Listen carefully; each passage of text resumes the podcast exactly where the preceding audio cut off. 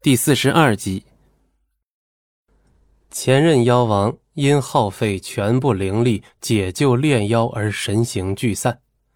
龙当成为妖王后，就决定要鬼族血债血偿，但四族早已经起誓，绝不主动侵犯他族。去无尽门那次，正好是他创造了机会。先前，龙当还未知晓吴修如此猖狂的缘由。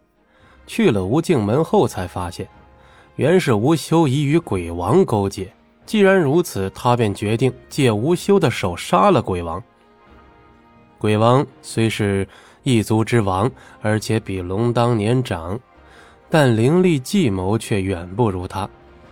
龙当不过是利用他的灵力，先幻化成了鬼王的模样，在吴修面前将他门中的丑事尽数抖露一番。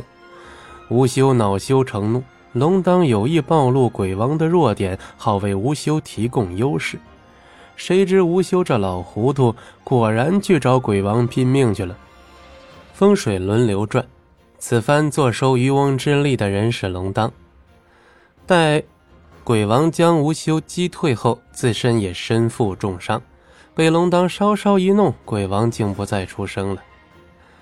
龙当暗叹，吴修还是有些本事。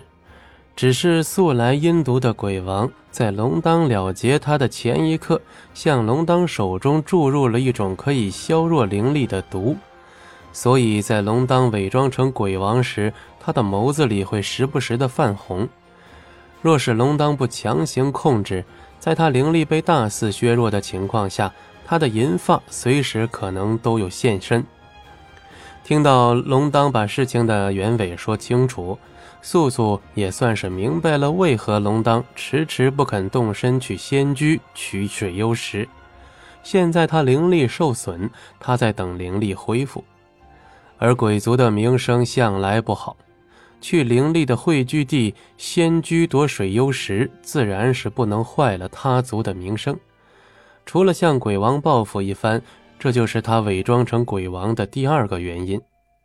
一阵烤肉的香味从石亭旁的林子传出，是素素和龙当正在进行一番大餐。